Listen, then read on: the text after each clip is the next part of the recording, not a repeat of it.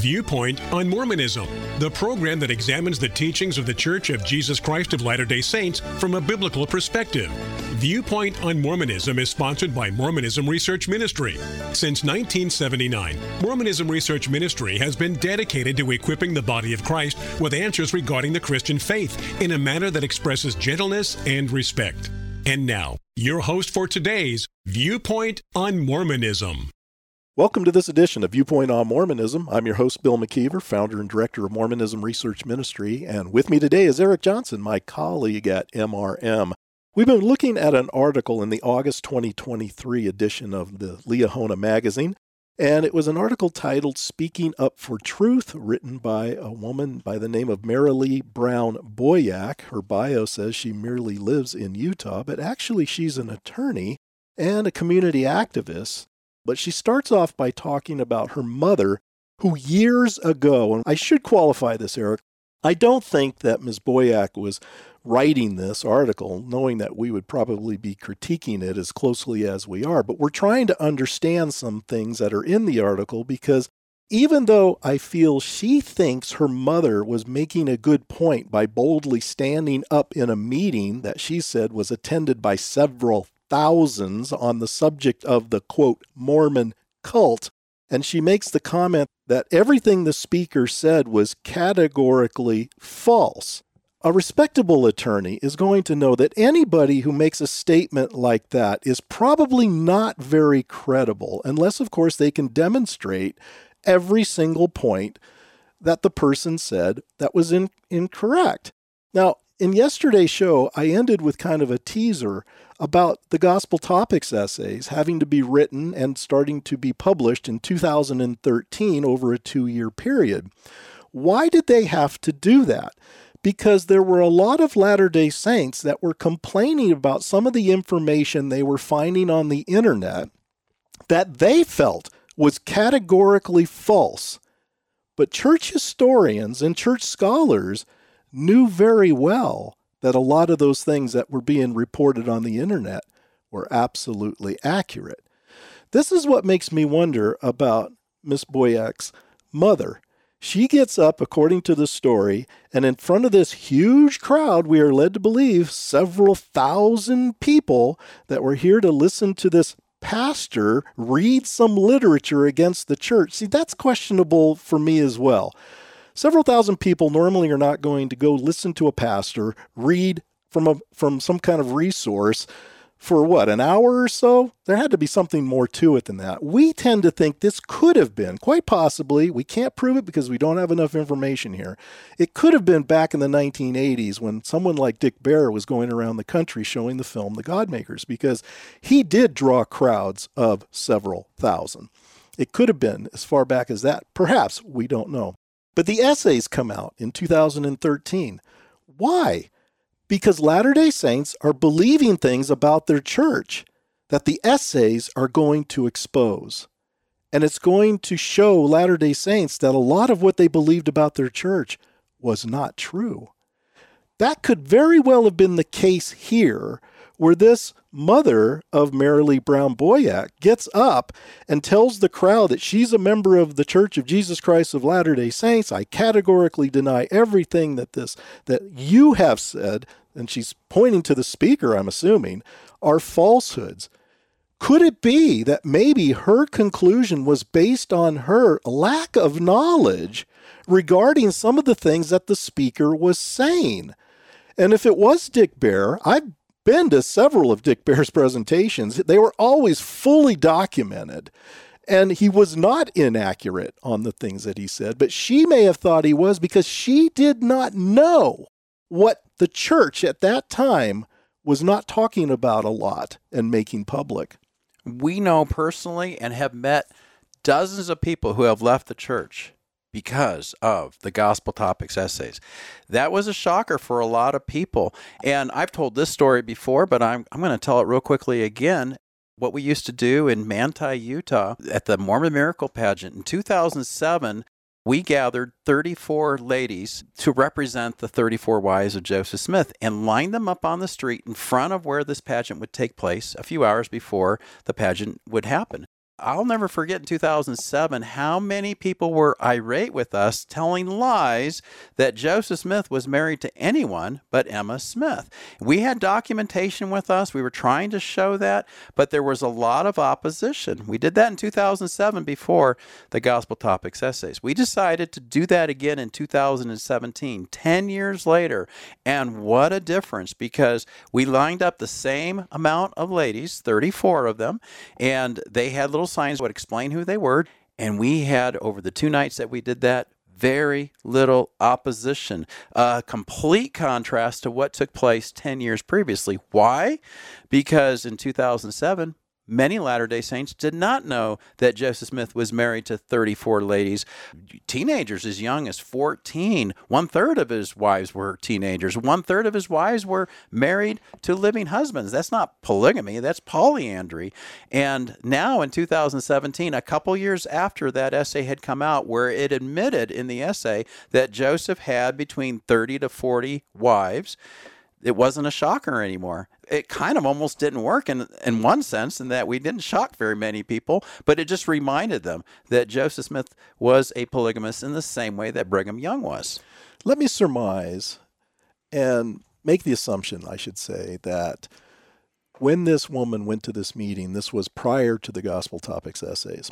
It could have been in the 1980s. We don't know. It, we're just told it was years ago. But could not this mother of Marilee Brown Boyack be one of those Latter day Saints who probably didn't believe that Joseph Smith was a practicing polygamist?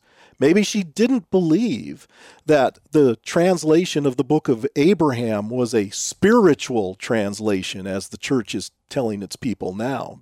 Because many years ago, Latter day Saints believed it was a translation in the traditional sense that what was on the Egyptian papyrus that Joseph Smith got in 1835, he translated into English from that papyrus. That it was a translation that God allowed him to give miraculously because he did not have any knowledge of the Egyptian language, but it was an English rendition of the Egyptian characters. And if she was reading the Ensign magazine, February 2001, where it had a a painting of Joseph Smith looking at the gold plates, translating them.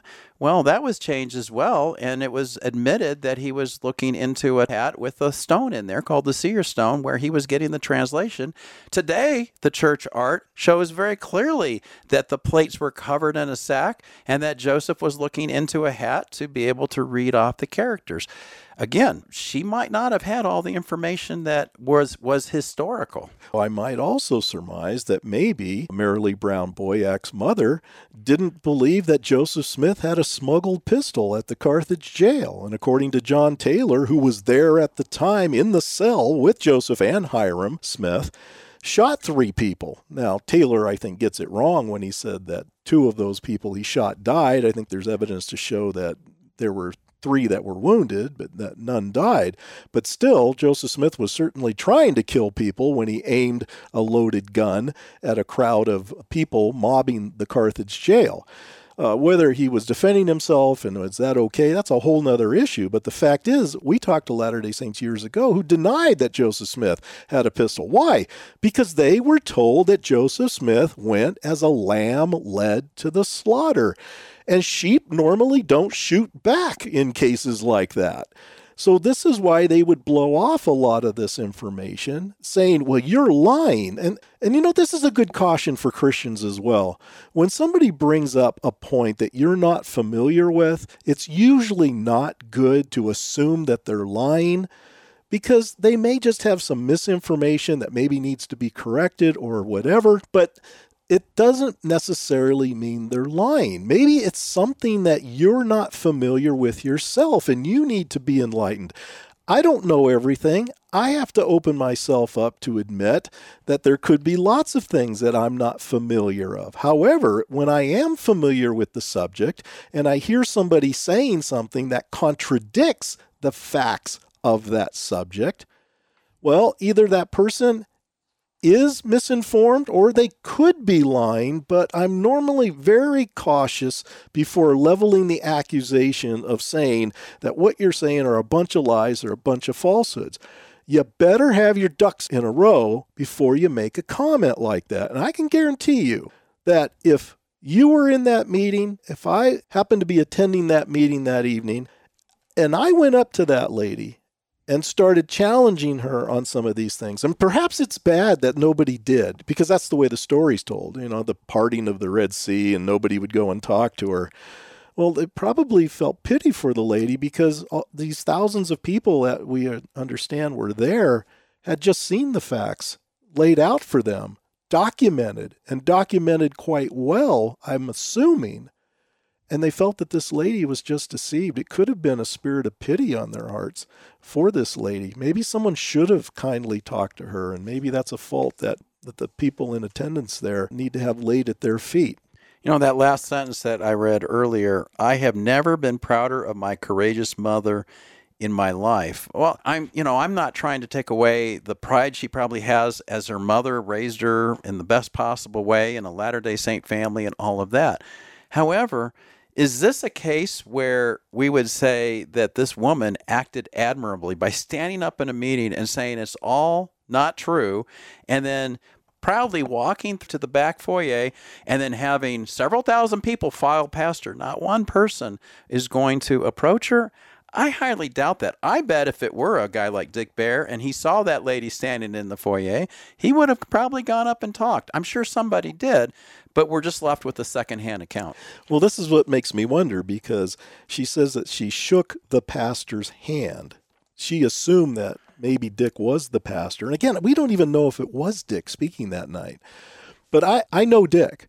I know myself whenever I have anybody challenge something that I've said, I always start asking them questions. I'm not going to let them get away with that. Not any more than that missionary that I talked about that said something very similar when I was speaking in Vyborg, Russia, that everything I said was a lie. I challenged him on this. Show me where it's a lie. Do you have the evidence? Well, of course he didn't but all he had was his 19 year old education, probably at that time. That's all he had going for him. How many 19 year olds do you really think know a lot of in depth LDS history? Not too many.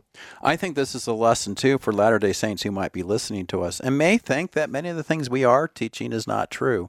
Do the research, ask the right questions, go on the internet, look things up, do some uh, background research, see what we're saying whenever we're talking on the show. As you did in Russia, we, we have everything supported. When we are talking about quotes from church leaders, we usually try to give the citation and where it was found. We're not just making this stuff up. We don't need to make the stuff up. It's so unique, this religion, that it has nothing to do with historical Christianity. And that's our main point. We want to be accurate in what we say, and we're not trying to make up lies because it could be easily refuted. Well, Eric, I have to be quite honest. I don't have the imagination to make up this kind of stuff. I mean, I'm just quoting their own material. Sometimes, as they say, truth is stranger than fiction. Some of the things that Joseph Smith came up were just incredible. Brigham Young. Let's look at some of the things Brigham Young came up with. I would have never dreamed to accuse him of some of the things that Brigham Young said. But in tomorrow's show, we want to continue talking about this because this author makes some other statements that I think need to be challenged and some things that we could learn from so that we don't make those same mistakes either.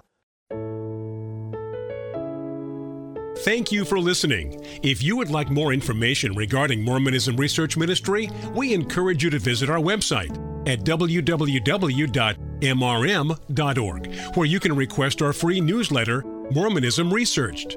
We hope you will join us again as we look at another viewpoint on Mormonism.